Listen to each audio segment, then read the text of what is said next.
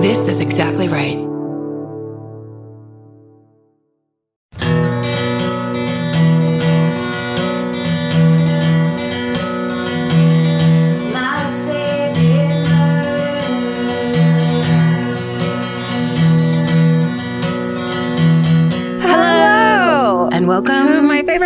This is the mini-sode. It's an early morning mini-sode. It's uh this is the short version. We're totally, we read you your shit back. You guys send us great stuff. So many good stories. Yeah. Everyone's got a story. Shout Never forget. To Lily for picking, she's our picker now and she's great. Should this night, this batch was nice. Yeah. We had lots to choose from. Yeah, so Lily's the person to harass online if you want to pick your hometown. Sorry, Lily. I won't say her last name so that you don't you can't find her. She gets swarmed and swatted. Come on, guys. Um, Use your power for good.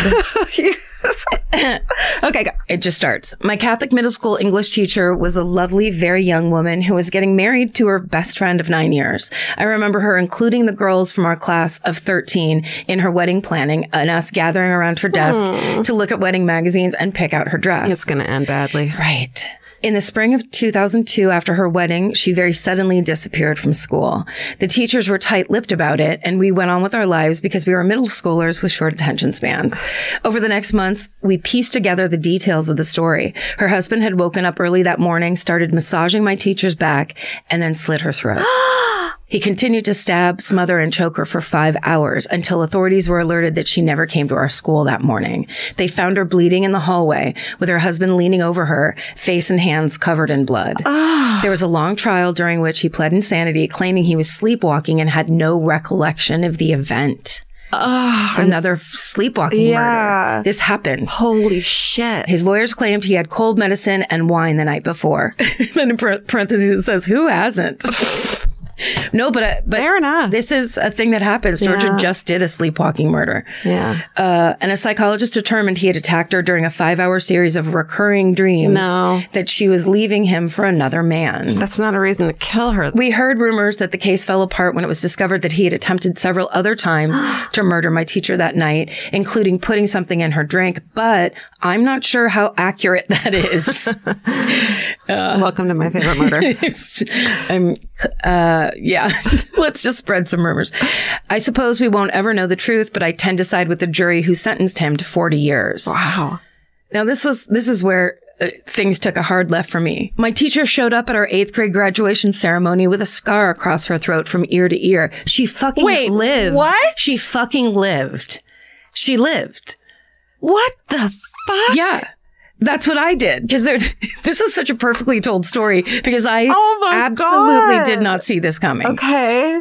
I, I remember the hugs and pictures taken with her all the while trying not to stare and to pretend everything's okay. She needed a hundred stitches and had said in her testimony that it felt like a stinging paper cut all across her neck and blood flowing down her throat like a waterfall. Explain my face right now. I mean, Georgia's holding, pulling her eyes down. She's so shocked.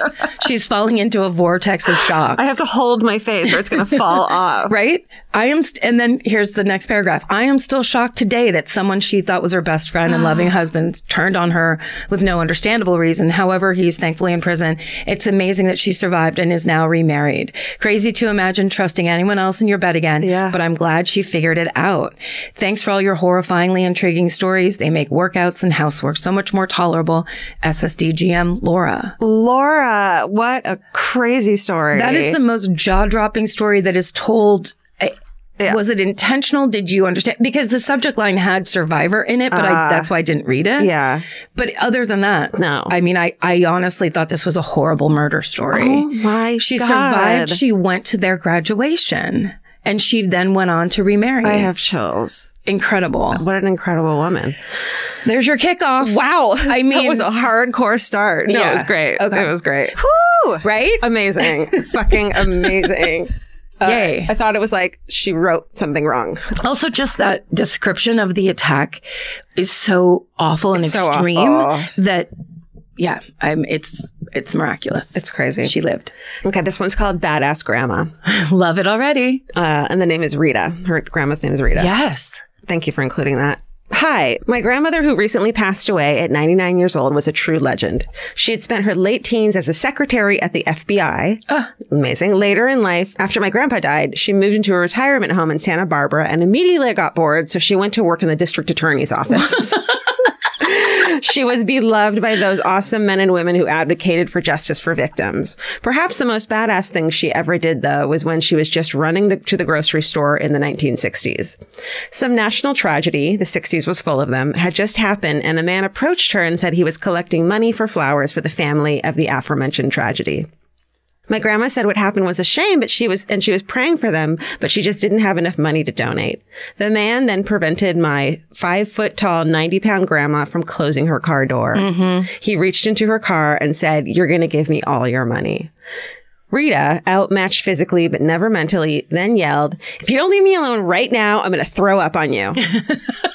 the man ran away, and my grandma was no worse for wear. SSDGM and threatened vomit. James.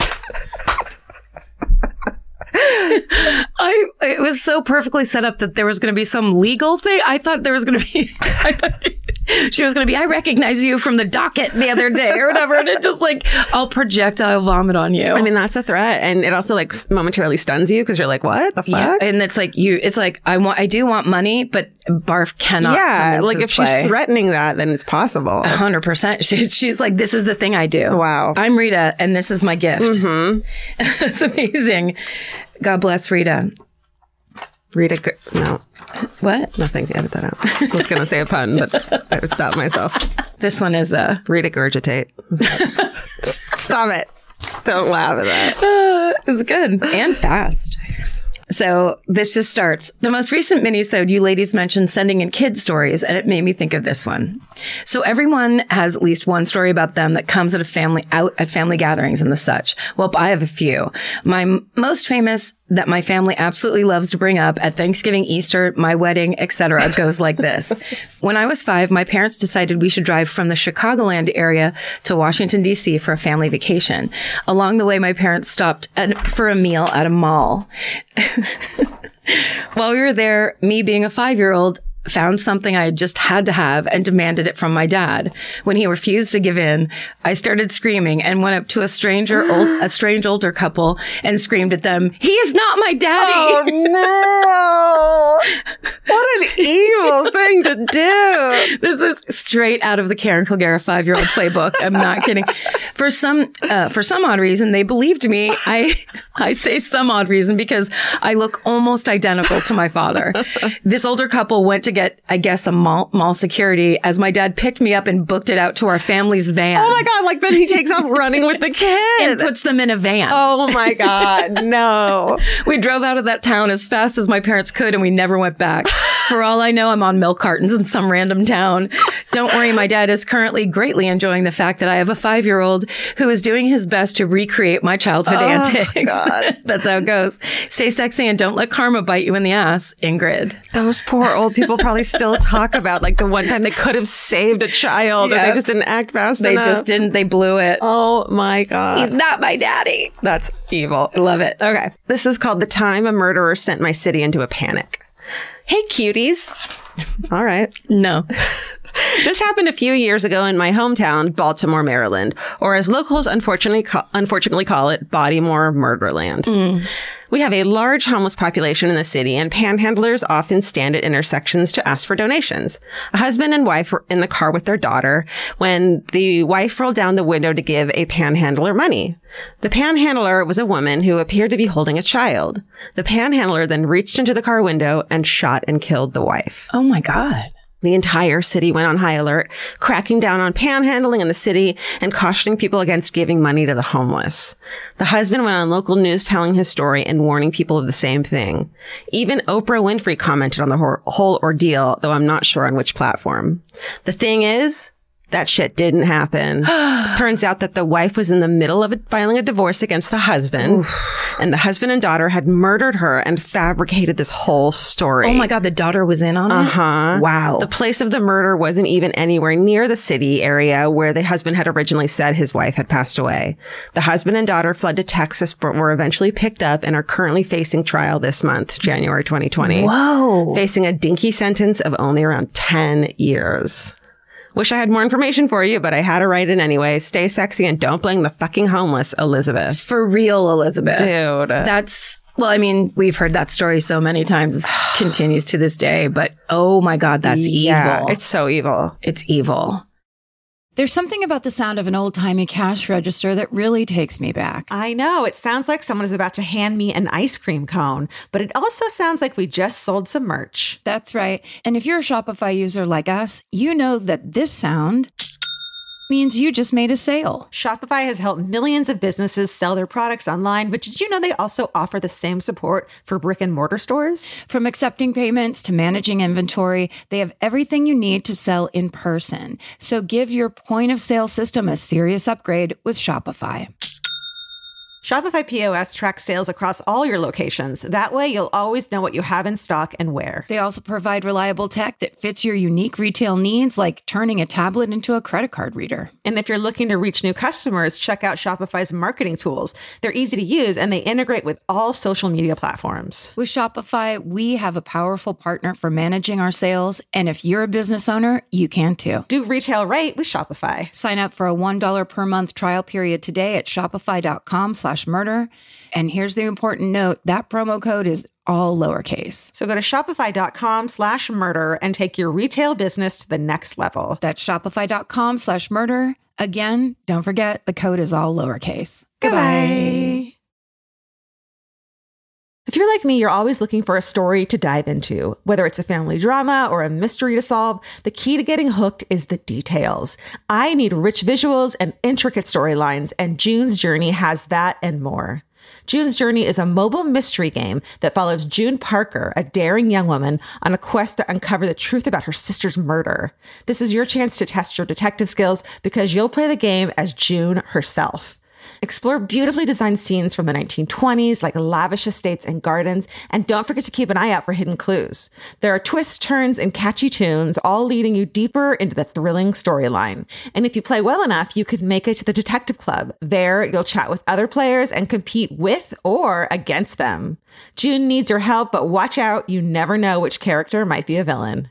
Shocking family secrets will be revealed, but will you crack the case? Find out as you escape this world and dive into June's world of mystery, murder, and romance. It's all just one tap away. Discover your inner detective when you download June's Journey for free today on iOS and Android. That's June's Journey. Download the game for free on iOS and Android. Goodbye.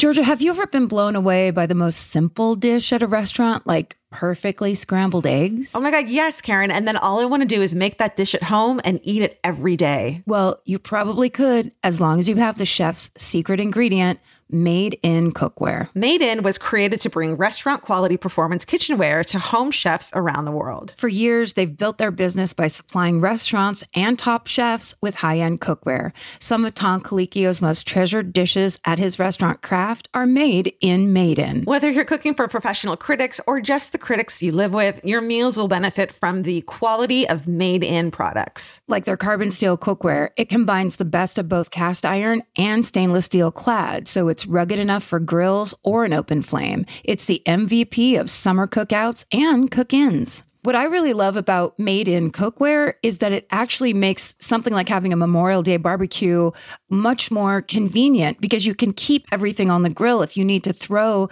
say, a pan of garlic up on the top while you're grilling your steaks on the bottom, it's strong enough, durable enough to do that. If you want to take your cooking to the next level, remember what so many great dishes have in common. They're all made in, made in. Save up to 25% this Memorial Day from May 18th through May 27th when you visit madeincookware.com. That's M A D E I N cookware.com. Goodbye.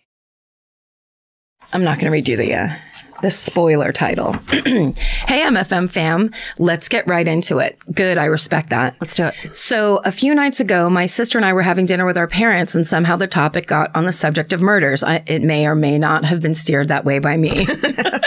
Yes.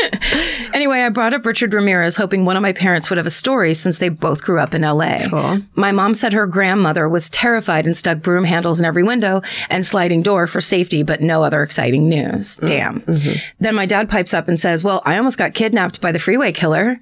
Now, Just so you know, this is a man that intentionally tries to make you laugh at funerals. Oh, dad. it's, it's same. Uh, and told me priest jokes in church till I busted up in the middle of solemn services. he thinks morbid stuff is hilarious and he likes to yank your chain, so I was suspicious to say the least. On Halloween in 1979, my dad said he dressed as a flasher. Yes, you read that right. Oh my god. You just wear a raincoat. Yeah. It's the easiest costume. That's true. And was making his way to a friend's house, uh, his friend John's house, not too far from his own. My dad grew up in Orange and was well aware of the boys and young men who were going missing and getting killed by the freeway killer at this time. He had to cut through an elementary school to get to the back wall of his friend's house where he would jump over. This is such Such childhood. dude, way to go. how, how, what's wrong with the front door? As he's making his way towards the school, a man appears out of nowhere and seems to be walking in his direction. My dad immediately gets weirded out and starts changing his path, but the man seems to be following. Mm. It continues to happen until the guy was getting too close. Finally, my dad finally had enough and said to himself, fuck this. If that's the killer, then I'm not going without a fight. Yeah. He turned around and started sprinting as fast as he could and screaming right towards the man. Oh my god. The guy, the guy seemed to get freaked out and took off in the opposite direction. My dad sprinted the rest of the way to John's house and arrived yelling for his friends, telling them that he had almost gotten kidnapped by the freeway killer.